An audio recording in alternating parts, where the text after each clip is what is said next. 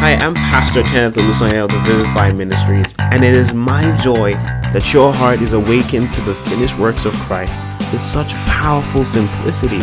Are you ready? All right, here we go. Glory, hallelujah. Praise the name of Jesus. All right, so uh, we're going right into the word. Today's teaching will be short, very succinct, but I really do hope it achieves all that it intends to do in your life. All right, and you know, we started a teaching series called Recalibration. Recalibration. And to recalibrate simply means to set a thing back to its original pace or to its uh, original alignment. So, for example, some of you have this weighing scales in your houses, and you know there's a pointer, especially the uh, the manual weighing scales, the one that has the spindle. By the time you step on it, you know it moves to your weight. But you know when you get off, sometimes there's some weighing scales that are below zero or after zero, whereas it should be on zero. And so what they will tell you uh, the, the technician will tell you you need to recalibrate this scale. You need to reset this scale to zero. And there are a lot of excesses that we believers have gathered in our lives. And it's not because we expected these things to gather. Many times it's simply just the conditions with which we are growing. This generation, we mentioned this last week, we, we face some of the most peculiar peculiar circumstances that no other generation has faced. This generation alone has experienced the most uh, the shortest uh, uh, attention span, the highest highest rates of depression, of social anxiety like no other generation has faced. And and and we can owe a lot of these things to um, the great divide that technological advancements have created. If we're going to be honest, I'm telling you, our parents, just taking a look at our parents, you know there's a huge generational gap. Except for those who are trying to catch up, right? And kudos to those parents who are doing that. You're doing a great job. It's a lot it's a lot to bridge. It's a huge gap to bridge. But we're using this teaching to police everybody we're using this teaching to say, hey, hey, hey, guy, hey, hey, hey, girl, hey, hey, friend, look, I understand this is a weird generation. This is a generation that is crooked and perverse. You know, it's always been that way, but in new ways this time around. Let, let's call you back to order. Let's help you check everything that you do to be sure that look you're not just trying to follow some trend to be sure that you're not just trying to follow the, the best new thing but you're following scripture that you're letting scriptures guide your every action your every thought process that's what this teaching is about and i promise you if you pay attention if you stick till we're done oh my goodness you, you're going to have such a beautiful renewal in your mind that you start to see the effects once we're done Praise the name of Jesus. So last week we talked about priority check. We ask the question, what is important to you? What is priority to you? On your on your scale of preference in everything that you do, what ranks high and what ranks highest compared to other things? I'm revealed that seeing God wants your priorities to be Him. He always wants you to put Him first before anyone else, before anything else. He wants you to place and rank spiritual things higher than anything else in your life. It still is His will. That's not going to change. But you see, there's also a very important thing that we all need to check in our lives, right? And, and these are teachings that I have not done before. These these are brand new teachings, um, but they are very timely, I believe. This teaching this evening is called motive check. Motive check. Motive simply means it's like the short form of motivation, right? What drove a person or a thing to do a certain thing, right? What was the reason? It talks about purpose. It talks about the why. We see what we see the what, But the question is, what was the why that led to the what? Do you understand? And that's what we're talking about this evening. You know, this topic or this this question of why is super important. I'm going to give you a scenario. Imagine that you have a scenario of a of a, a lady, right? This lady has a gun, and the headlines read, "Lady, local lady kills a man in Oshodi, Lagos." Local lady kills a man, or let me say, shoots a man with a gun in Oshodi, Lagos. You see that as the headline. And, you know, a lot of questions come up. How did that happen? Why did that happen? What caused this? What what led to this? Who is this woman? Who is the person she killed? What happened? You know, you start to think, okay, it's Oshodi, this can be one Agbero, and he deserved it. Ah, or maybe this woman too was the Agbero, and one innocent bystander was a victim. You know, you start to ask questions. By the time you zoom in, and you realize that the story says this woman actually shoots this guy with a gun. You still have to ask why. Now there are two sides. Uh, would you would you tell? Would, do you believe that the why is important here? I mean, I, I'm telling you. Do you think that asking why she shot him is important? I believe that the motive behind shooting this man is super important It's super important. You, you I mean, and and the re, the motivation behind it. If you can prove the motivation, it determines whether this woman is going to rot in jail for the rest of her life, or she'll be vindicated without having to spend jail time. And what what are the motives? If the motive was that the woman was trying to take revenge, maybe this man was owing her money, this guy was to- playing and toying with her family, and she couldn't take it anymore. She shot him that motive of revenge, that motive of hatred and manslaughter is punishable by law. She should be in jail.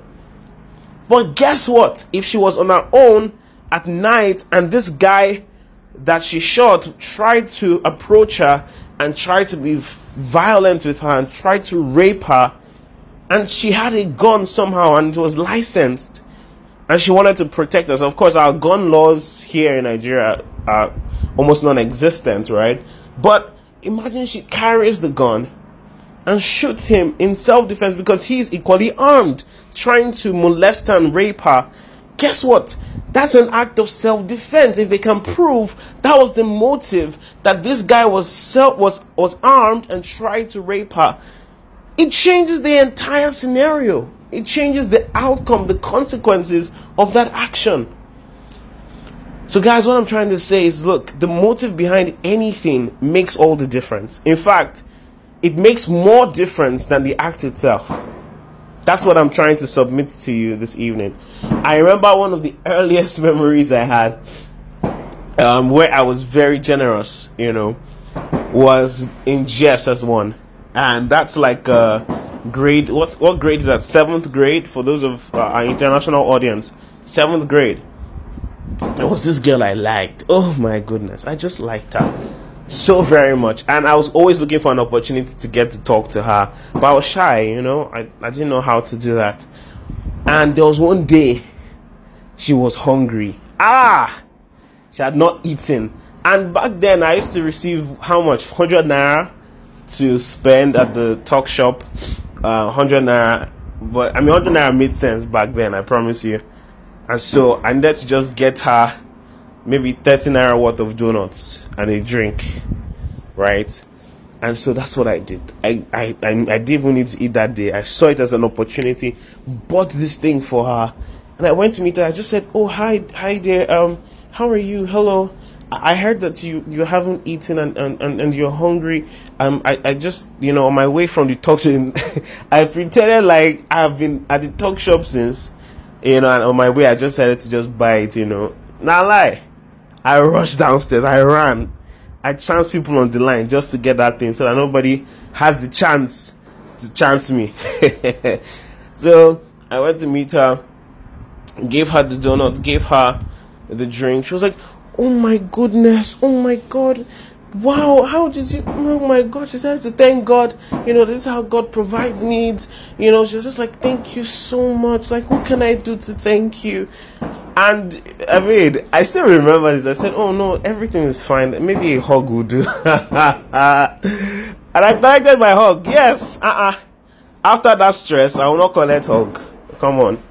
And I collected my hug.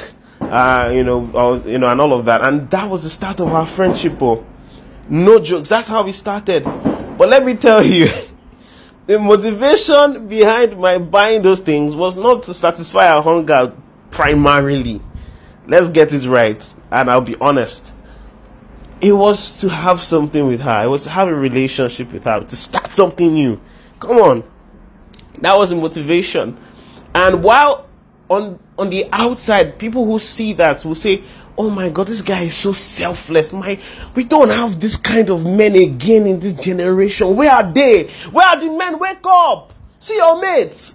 You know people will look at that and say man this guy is doing the most. But when i when you zoom in into my heart if the lord zooms in into your heart the question is what would he see?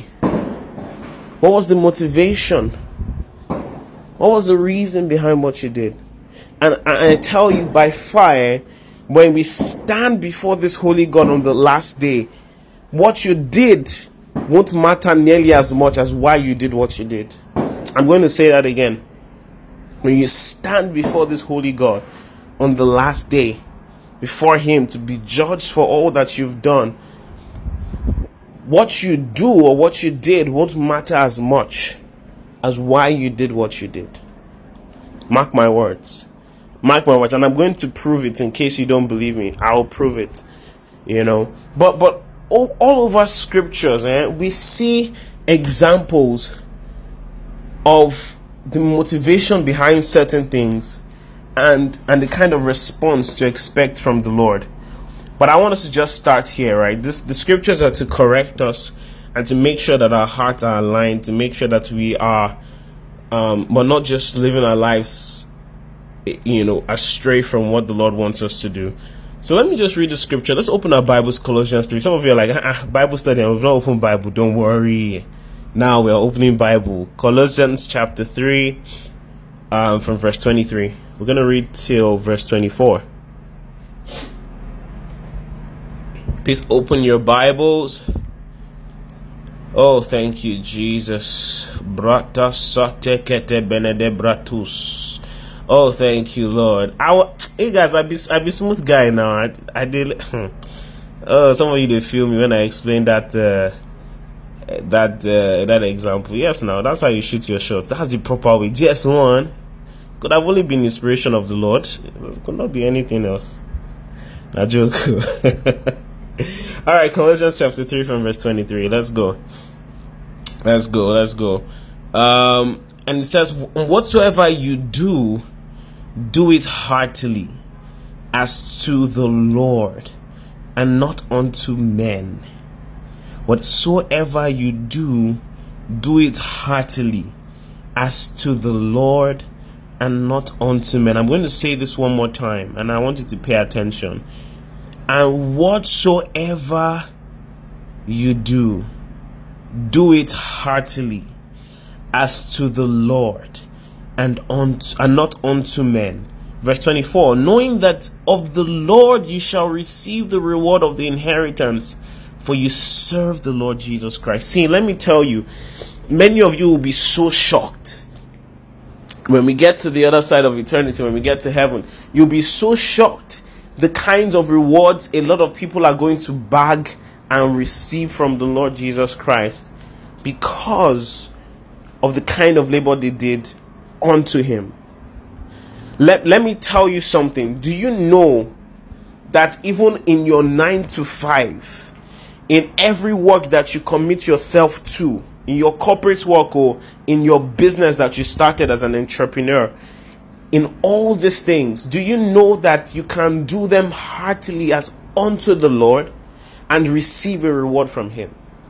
He was talking in the context, he was talking about um, servants serving their masters.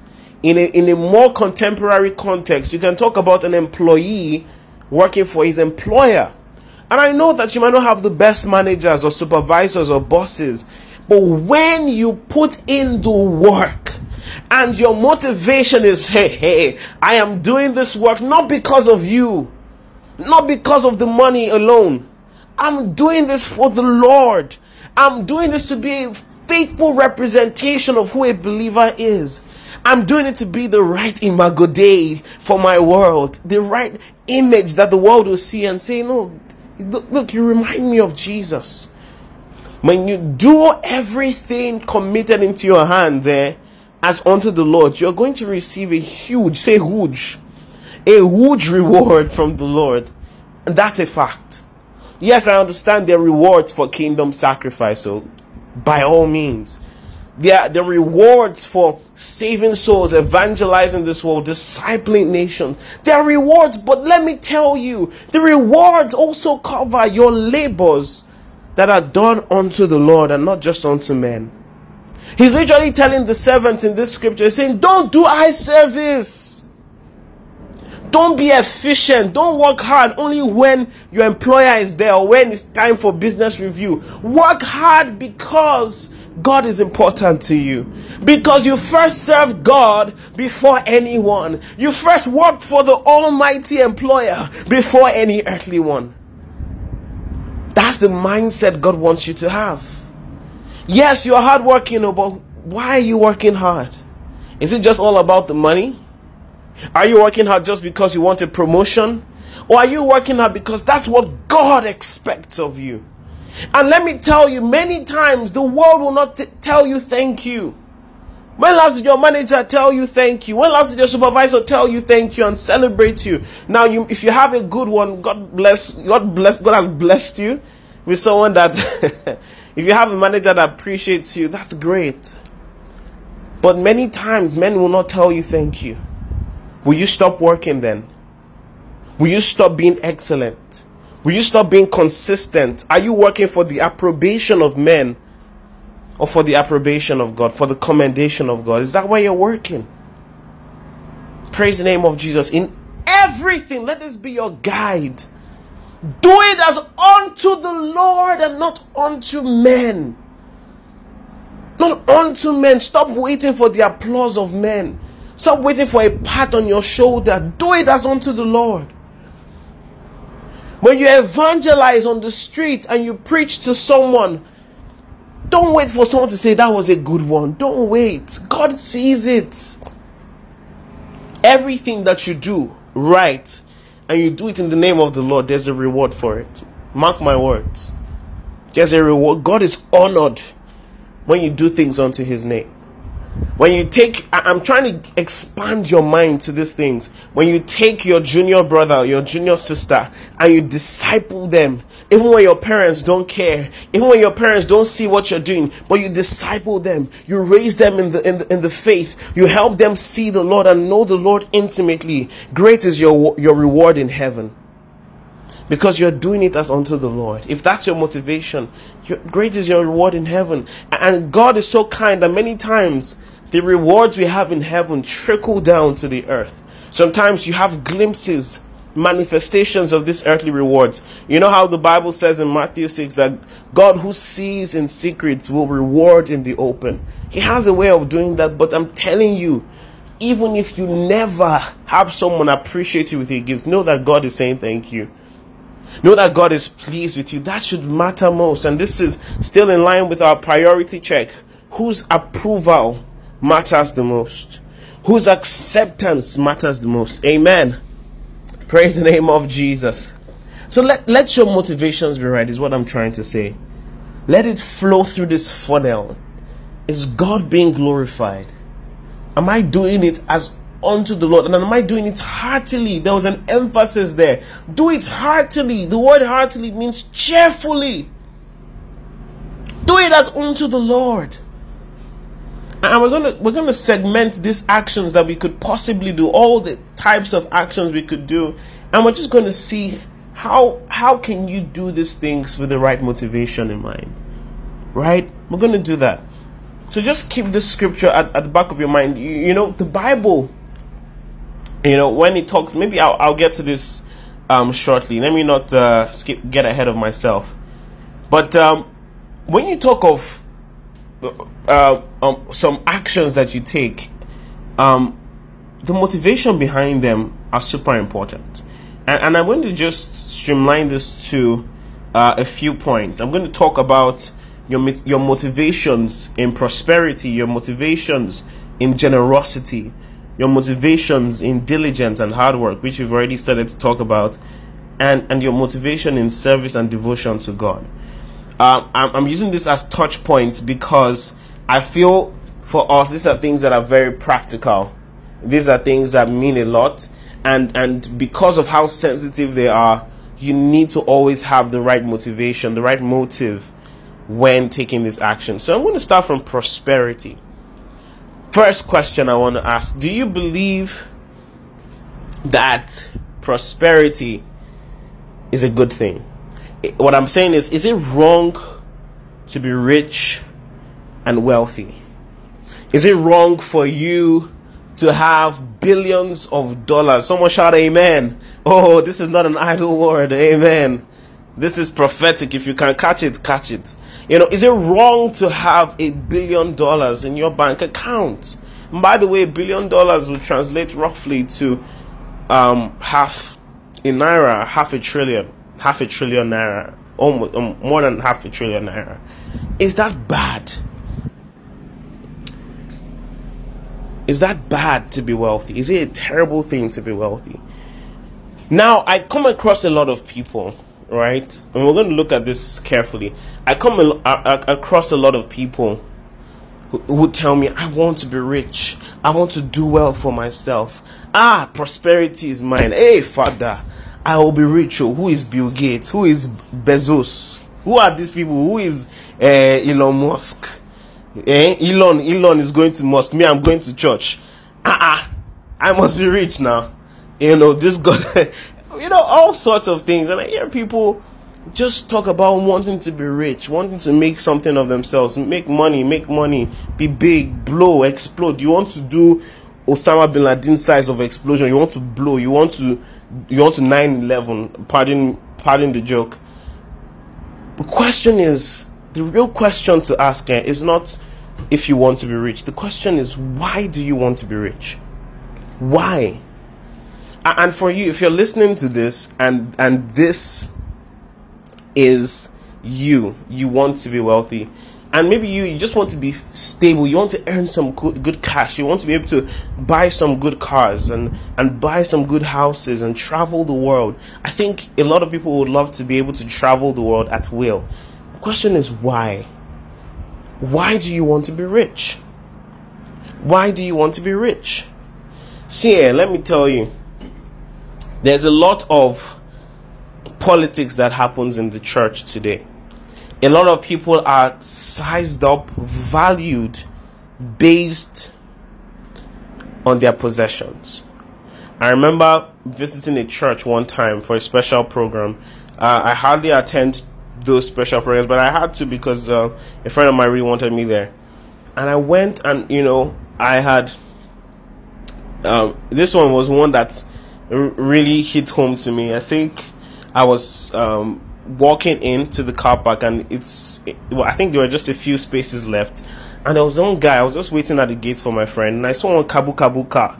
You know, it wasn't the best. It was a, very very old Toyota kind of car, and the guy drove in. Was about to drive in, and the security people stopped him and said, "No, no, no, please turn away." And he was begging them that there's still space inside. He said, "They said no, no, no, no, no, no, no, go back, go back."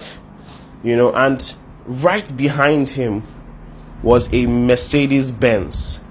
And this was not, I later found out that this was not a, this was a, a visiting member, you know, coming for the program. This person was not even a member, rather, was just a visitor, not a pastor, nothing, but he was in a Benz.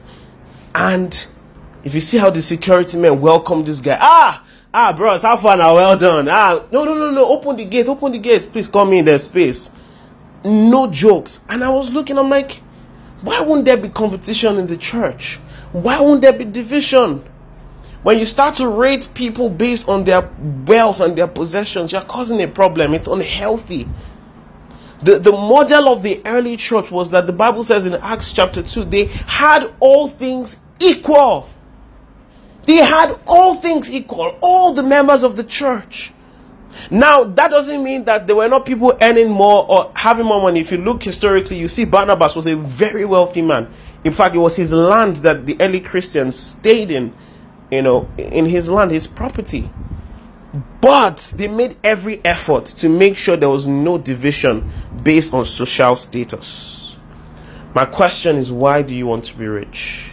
Do you want to show off?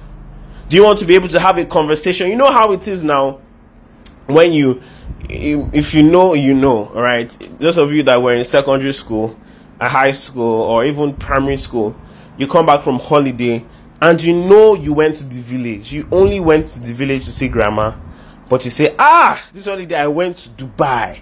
I went to germany. After germany we said let's just branch in france for lunch. Then we went to italy for dinner and then we came back to nigeria but we forgot something so we went back to Germany again and started the whole process. Went to Disneyland, and your friends are eh. Ah, you're big go. Wow. You know, be like, yes, now, yes, yes, you know, just uh, normal holiday stuff. You know, you are lying. You went to village, you know. the question is why? Why did you say that? Because many of us have that tendency to want to impress. Have you ever been in a conversation with people that you're like, you want to have something to say to just show them that you too you understand what it's like to be a big boy, what it's like to be a big girl. You have the the newest iPhone. You want to share. You know, you know all those conversations. You're just talking. Uh, talking about the latest phone. You know, and all of that. And you you have a good phone. You know, it's a very good one, one of the latest ones. You, you just somehow find an excuse to bring it out. Just ah, what's the time, Seth? You just bring out your iPhone 13 Pro Max. What's the time? Okay, 3 p.m. Oh, nice. But you have shot seen your phone you have wristwatch, oh, but you brought out the phone. you know, these are the things that we need to be careful of. You know, the Bible tells us in Luke that eh, eh, that the, a man's life does not consist in the abundance of the possessions that he has. A woman's life does not consist of the abundance of the possessions they have. It's important to know that your the sum value of your life is not in what you have. So, in your pursuit, I know you want to be rich, I know you want to do well, but ask yourself, why do I really want to be rich? Are your priorities in place? Are you doing, are you trying to be rich so that you can advance the gospel? Sponsor this gospel in a world that is sponsoring the falsehood. A world that is that is sponsoring their own agenda. Do you want to counteract that with your finances? That the kingdom of God will feel your impact with the, the impact of your wealth. Is that why you want to be wealthy? Are you thinking of the people that are less privileged on the road? Or are you going to be like those people that you've been talking against before? People that don't care. Will you be like those people when you get wealth and, and just focus on you yourself and your properties and your families? Why do you want to be rich? Why do you want to be rich? We have a lot of rich people that God frowns on. In fact, the Bible, the very fact that this parable exists, is a testament that you can be rich and God can, can disapprove of you. There, there's a parable of the, the rich fool. I don't know if you heard about it. The guy who re- reaped a huge harvest all by the mercy of God. He was rich. And that's the truth. There are a lot of people that you know, you look at their lives and you're like, this person does not deserve to be rich, but they are rich. And there's nothing you can do about it. It's still the grace of the Lord. God is so kind that He causes His sun to shine on the just and the unjust. He is so good that way. There are principles that if you should do this and do that, many times you'll see results. And, and you know, regardless of that, there is a there is a parable called the rich fool. This guy had built, you know, wealth, amassed wealth, the barns were full of harvest. He started to stock another barn. He, he started to grow his assets. It was not flowing. The, the, the wealth was not flowing. It was not a channel. He was just hoarding and hoarding. And God disapproved. He said, This night your, your life will be required of you. Why do you want to be prosperous? Why do you want to be rich? Praise the name of Jesus. First Timothy 6 says something very important. And I'm doing this not to, to make you shy away from wealth, but to question yourself when you say you want to be rich. To question yourself when you want to be one of the big boys. To question yourself when you want to be in a conversation with people and also show off what you have. 1 Timothy 6 from verse 9 to 10 it says, But they that will be rich. Another version says, But they that desire to be rich fall into temptation and a snare. Some of you have never seen this before. Those of you that desire to be rich fall into temptation and a snare and into many foolish and hurtful lusts which drown men in destruction and perdition. Can you think of someone else in the Bible, other people who were so wealthy and because of the wealth they, they, they lost their soul? They lost their way. Yes, I'm sure you can think of some. Verse 10 says, For the love of money is the root of all evil. Not money itself, money is neutral, it's a neutral agent. But the love of money, the obsessive desire for money, is the root of all evil, which while some coveted after, they have erred from the faith, and they have pierced themselves through with many sorrows. This is scriptures. This is scriptures telling you that look, the love of money is the root of all evil. And, and, and practically so, we, you've watched Hollywood movies, you've watched Nollywood films, you've seen how money and, and, and, this, and an obsessive desire for it has led many people the wrong path. If you if you are chasing money, if you're a paper chaser, guess what's going to happen? You're going to take on the wrong jobs. You're going to follow the wrong processes sometimes. If that's always your priority, you always want more money every time. You want more money. You always want it immediately. You want to get rich quick. See, those things will lead you to many things. And, and that's why during that period of MMM, right, when that MMM Ponzi scheme was happening, a lot of people keyed into it so well. They, they didn't need to do much. The prospect was just it, it just made a lot of sense. You mean I can just put this amount and get this amount? I want to be rich quick. And, and these things don't give you the privilege of hard work. They don't give you the privilege to explore values like hard work and consistency and excellence and patience. Guys, be careful. Be wary of greed. Beware of lust and, and, and, and, and covetousness. Be careful.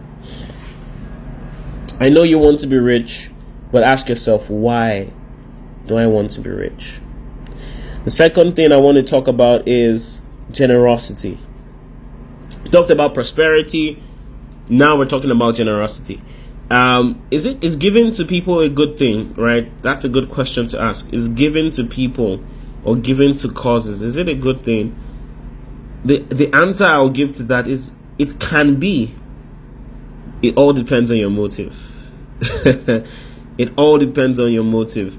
And I clearly gave you uh, I clearly gave you an example, right? I clearly gave you the example with my crush JSS one, um, how that you know I really wasn't trying to satisfy her hunger. I wanted her to notice me. I wanted my generosity to transcend to a generosity of her love and affection. Say glory to God. Hallelujah, people.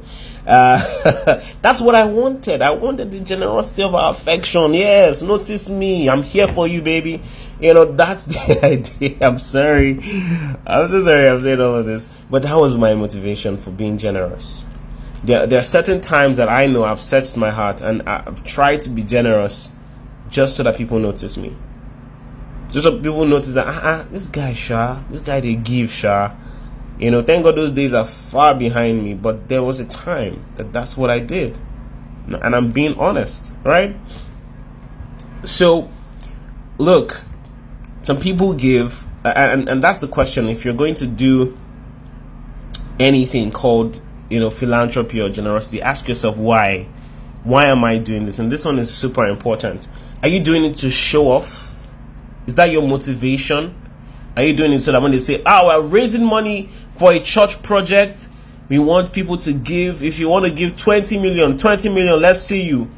And you know your account will break small. It's not even break small. It's going to be red and crimson red, scarlet red.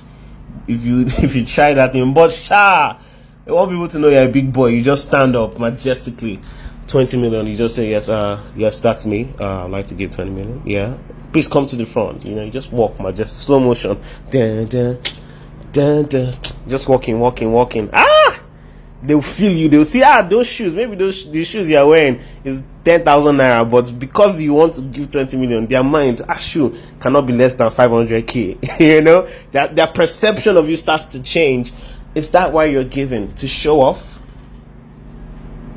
Are you giving to receive a double fold? You know, a lot of people try to use God as this investment bank.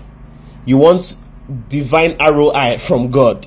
God, if I sow this seed, ah, Father, I will reap a hundredfold. God, you see my heart. God, see, I hold you by your word. You know, many people I'm so manipulative. That that's a disgusting attitude. God, you said if I do this, I hold you by your word. I hold you. No, strangle him, hold him, put. Man, we're not serious, eh? You say, God, you would do this thing. You said it, you know, and and you start to to feel entitled that if you sow this, you're, you're sowing because you only want to get more, and that's a wrong mentality. Yes, if you give, there are rewards, and, and the rewards are not just um, translated in more money or more resources, but it translates in the abundance for other people that are the receiving end of your generosity, the beneficiaries of your generosity. That's a good way to reap. Many people don't realize that. I wish we had a, a, enough time to look over Second Corinthians um, 8 and 9 to talk about these things. But see, if you are trying to use God as a divine cosmic ATM, then you put your ATM card, you see, you have missed the whole point.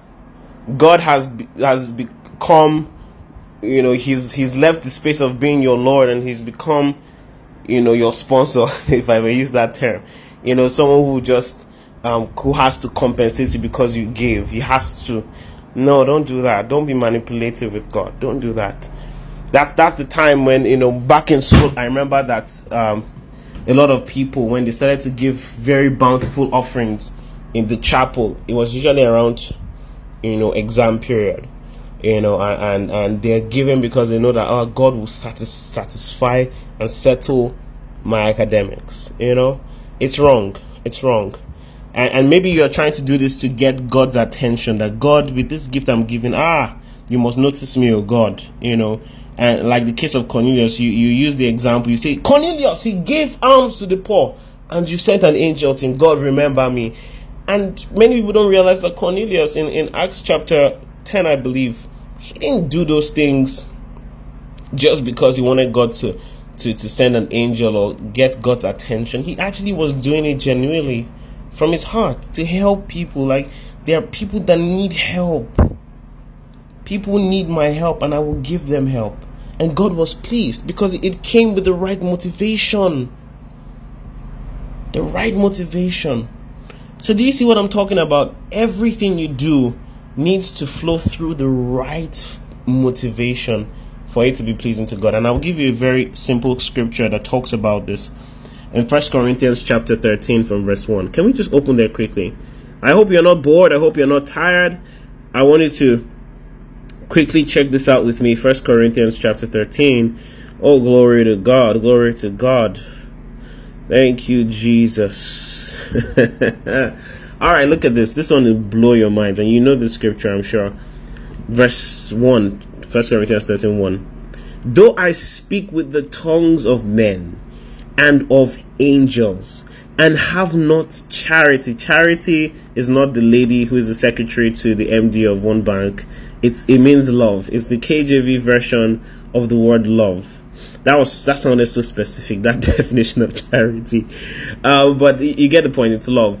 It says, "Though I speak with the tongues of men and of angels, and I don't have love, I am become a sounding brass or a tinkling cymbal." That's what I am. I'm just making noise. That's what this means. I'm just making noise with no impact. Verse 2 And though I have the gift of prophecy and understand all mysteries and all knowledge, and though I have all faith so that I could remove mountains, and I don't have love. So you see, the first part is saying, see, even if you can be so solid and proficient in utterance gifts that you can speak the tongues of angels, but you don't have you don't have um, love, you're just making noise.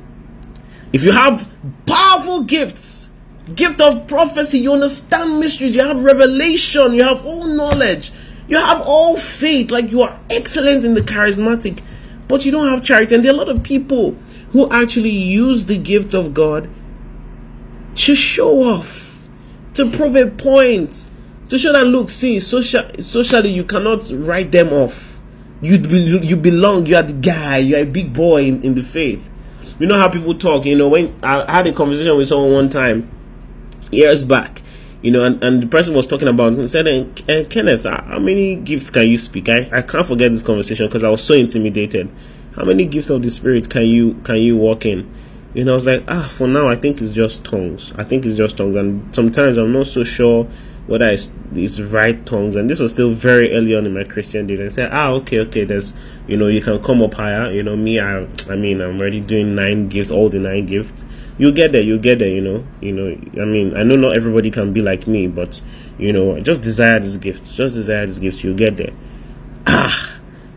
And that was the wrong motivation to want to get the gifts. Do you understand? It almost seemed like it was a competition can I have as many gifts as this person? Thank God for better knowledge now that we know as long as we have the decoder, we have access to the channels. I glory to God. As long as we have the Spirit of God, we have access to all the gifts as the need arises. And so it's saying that if you do all these things, but your motivation for expressing the gifts of the Spirit and walking them in them is not love. He says, I am nothing. That's what Paul is saying here. He said, I, I am nothing. Like don't think that God is impressed with that. It, it disgusts him. I want you to see it from that perspective. If love is not the motivation with which you walk walk in the miraculous, it disgusts God. It means nothing to him. And look at this one. This one will blow your mind. Verse uh, verse 3. And though I bestow all my goods Ah, this is generosity now. And though I bestow all my goods to feed the poor, and though I give my body to be burned, and you ask Pastor Ken, how is it possible to give all your goods, even sacrifice your life to be burned, and not have charity? It's the exact same thing I'm telling you. People do a lot of things with the wrong motivation. It's always the motivation. Are you doing this to show off? Is it for some sort of status? What are you trying to prove? If it's void of love, if it's void of charity, it profits nothing. It profits nothing. It, it, it's like you never even did anything in the first place. So this is far more important. It's not, not not just what you do, but why you did what you did. That's even more important.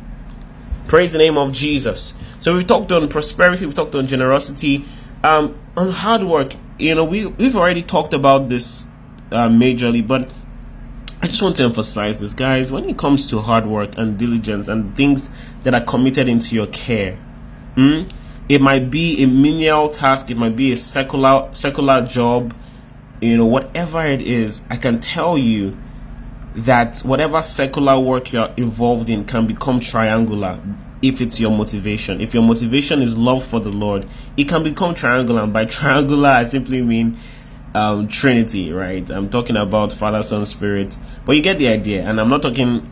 Don't worry. If you get if you get it, you get it. If you don't know what I'm talking about, you know, forget about it.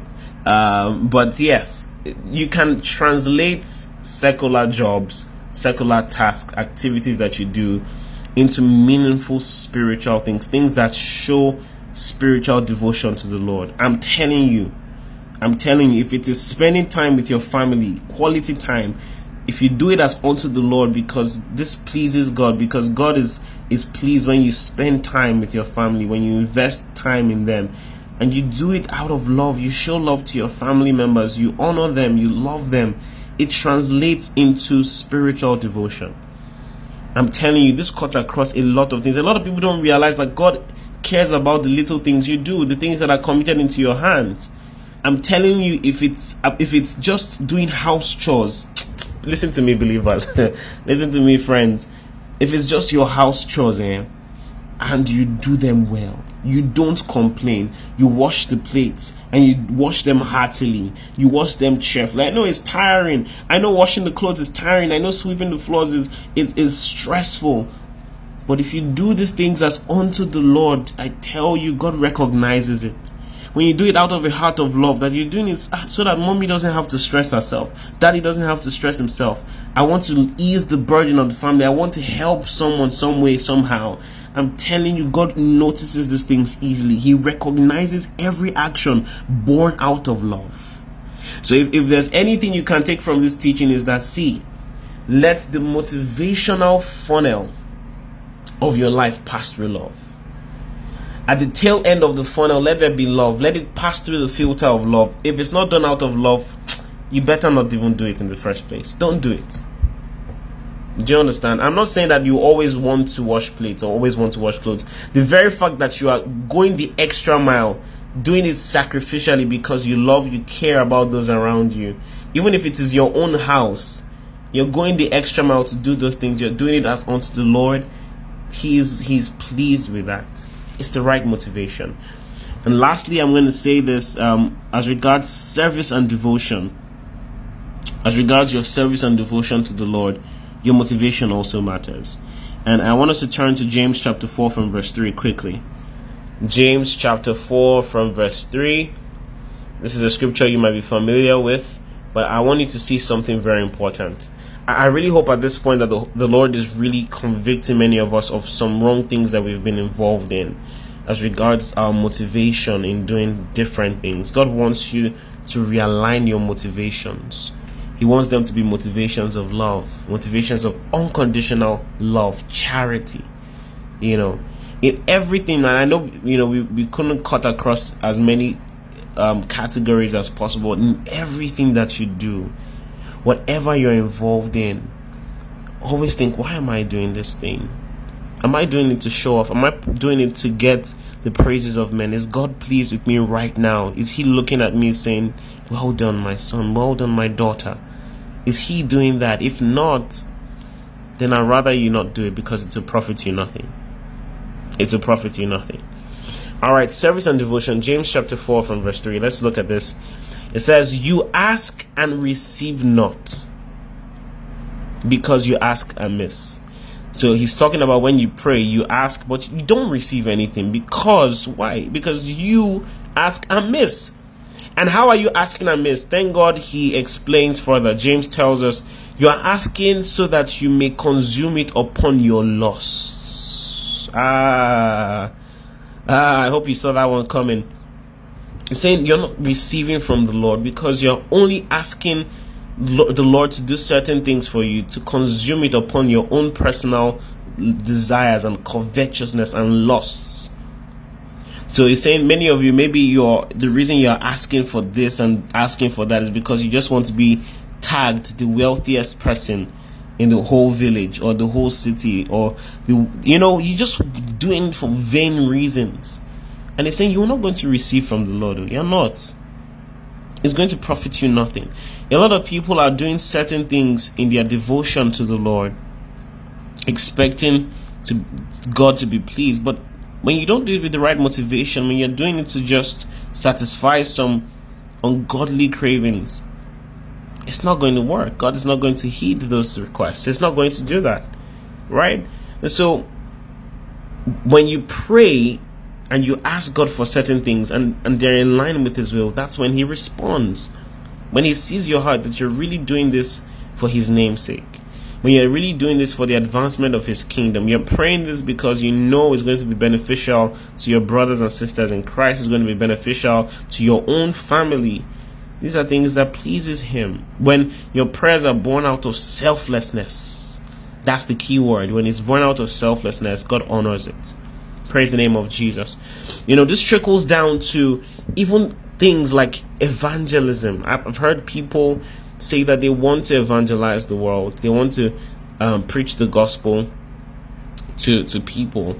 Um, I remember my dad shared the story when he was um, younger in the university and he wanted to preach the gospel to some people. He didn't read for his exams. You know those testimonies. You know, I didn't read for my exam. I just want to praise the name of the Lord. I didn't read for my exams, but I, I did kingdom service. I decided to to forsake my books. I decided to preach the gospel from dorm to dorm, from room to room. Ah, and see what the Lord has done. See my A1. Praise the Lord. Praise the name of Jesus. See, eh, um, that's similar to what I talked about as regards generosity. Some of you try to sow so that you know you strong arm God to helping you reap a hundredfold, to to giving you something in, in return. It's like a uh, quid pro quo. You're trying to say, God, I'm doing this, so you do this. I'm evangelizing, so give me my A1. See, it doesn't work. It it doesn't work, right?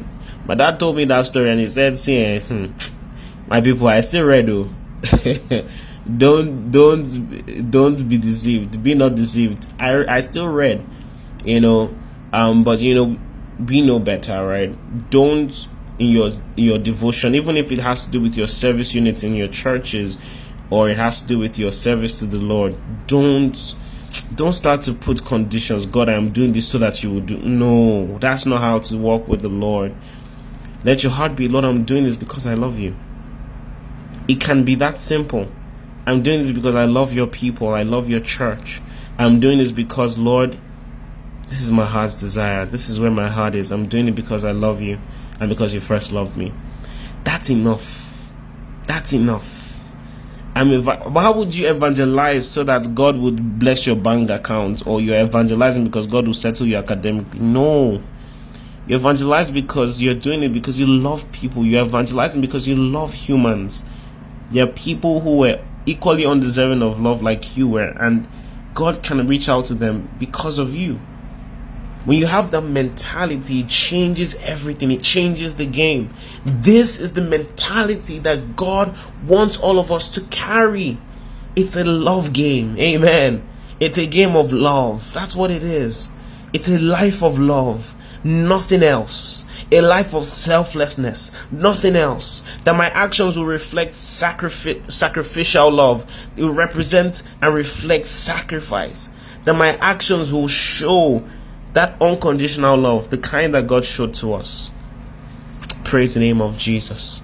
In everything that you do, do it heartily as to the Lord and not unto men. Can we just turn this to prayer right now? And just tell God from the bottom of your heart. And, I, like to lead these prayers because when we have this kind of teaching, we, we all need to repent from them. We all need, one way or the other, we, we have a tendency to get the motives right. Uh, to get the motives wrong, I beg, beg your pardon. So let's just ask the Lord, Lord, I'm sorry for the times that I, I have tried to strong arm you. I'm sorry for the times where I took certain decisions, not because I wanted to benefit someone primarily or help someone, but because I wanted to just have some sort of status, to have people look at my direction and commend me. I'm sorry for the times I didn't do these things as unto you. I'm sorry when I didn't factor you into my activities and my decisions and my actions. I'm sorry, Lord. I'm sorry, Lord. I'm sorry, Lord, and I want to do better. You know, the Word of God leads us to godly sorrow, godly sorrow, that you know, and, and godly sorrow leads to repentance. So I want you to pray right now, Lord. I'm sorry. I'm sorry for the times I didn't do things with the right motivation. Maybe some of you, you started some ministerial arm. You started to do something as regards ministry because everyone else was doing it. You are doing ministry because everyone else was doing something and you don't you didn't want to feel left out. Lord, I'm sorry for doing ministry that way. I'm sorry. I'm sorry for making decisions in ministry because so other people were making those decisions and not because I was led by you. Lord, I am sorry. Lord, I am sorry. Lord, I am sorry for the times I made decisions just so I don't feel out of place with people. Lord, so that I, I can have some sort of societal standing with people. Lord, I am sorry. Lord, I am sorry. Come on, tell the Lord. Tell the Lord that you you you know better now. Oh, and you will do better. Thank you, Jesus. We are sorry, Lord. Thank you, Jesus. Thank you, Lord. In Jesus' mighty name we have prayed. Now I want you to just pray this one simple prayer. Father in heaven, I pray, let my motivations be born out of your love. Let every action and decision I make be born out of a sincere love for you and your people, a sincere love for humanity, a genuine love for you and your people. Come on, pray right now. Father, help me. Give me the grace, oh Lord, to be consistent in my motivations. Help me to be consistent in my motivation. Oh Lord, help me to love. Help me to love. Help me to do things out of love and not nothing else. Not for, for self gratification, not for self approbation. No, none of those, Lord. I want to do things out of your love. I want to do things as unto you and not unto men. Henceforth, that's the order of my life. I'm not doing it to get the praises of men. I'm doing it to get the approbation of God. Oh Lord, your yes counts more than anyone else's. Your celebration counts more than anyone else's. Your accolades counts way more than anyone else's. Lord, I live my life aligned to this. For the rest of my days, my motivations are in check. My motivations are in check. My motivations are recalibrated. Ah, glory to God. Recalibrated recalibrated, oh Lord, in, recalibrated in love, recalibrated in love. Bratekemon sumbru okuvash, kantenindi vre ekansupo, kambra piningi ato sombro shukuta, penendi kari tando sovrosh, kitina mata brakate. Come on, people of God, are you praying? There's a grace God will give you as you pray this to help you. Keep your motivations in check. To be more when your motivations are becoming out of place. Oh, thank you, Lord. He's giving the grace. He's giving the grace to as many as are humble to live that kind of life. He gives grace to the humble. Oh, thank you, Jesus. Brahma kosombra eke denedi surokos. Jepeteketebe. Brokotobotoho. Jitinimbra anike venedansutu. Sambra akavante sete. There is grace. Grace to be consistent in motivation, in the right motivation. There is grace to be consistent in the right motivation. Thank you, Lord. Thank you, Lord. Oh, and because of this, you you would have your, your profiting will appear. It will profit you much. It will profit you much when you give yourself to the right motivations. Oh, thank you, Lord. Hallelujah. In Jesus' mighty name we have prayed. And so, Father in heaven, I thank you for these ones. Thank you for my brothers and my sisters that have listened to this charge. I have been touched by your word, and I know that they have too. I pray, Lord, that you will help us for the rest of our days, not just for the rest of this year or the next year, but every year of our lives, that we our lives really take this turn, this recalibration, that every motivation behind what we do comes from the right place.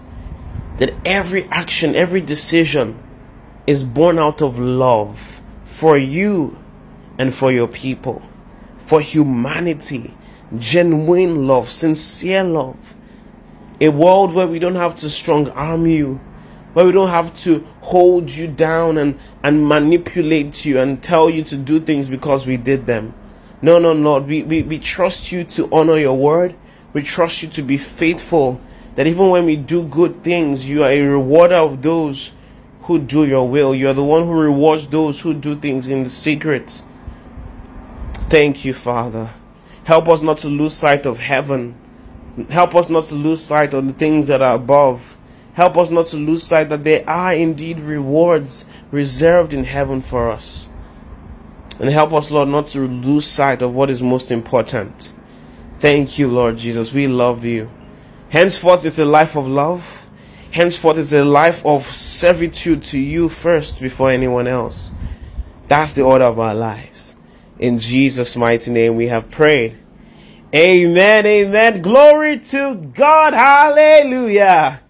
Amen. Give Jesus a shout. I am super confident that this has been a blessing to you. Keep praying with it and let these words drive you to action to live in the fullness of the will of God for your life. Stick around for more. God bless you. I love you.